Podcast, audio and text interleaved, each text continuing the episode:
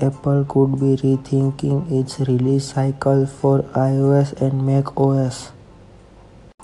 Amazon is reportedly following Apple and Google by designing custom AI chip for Alexa.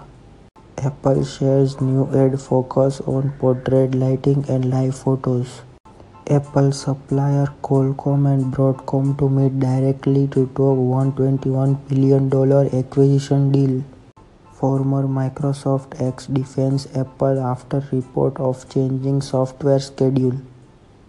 Google's Pixel Buds are now available in UK, Australia and Germany. Google Maps may let you share your battery life status.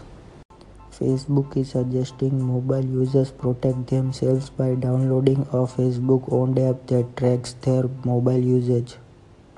Snapchat brings Snap Map to the web. WeWork Labs startup focused co working space relaunches. Amazon may be developing AI chip for Alexa. Cryptojacking attack hits 4,000 websites including UK's data watchdog. Alibaba signs deal with Disney to stream its animated show in China. Alibaba invests another $1.3 billion into its offline retail strategy. Italian cryptocurrency exchange gets hacked for $170 million in Nano. Apple working on Animoji in FaceTime and taps for iPad apps.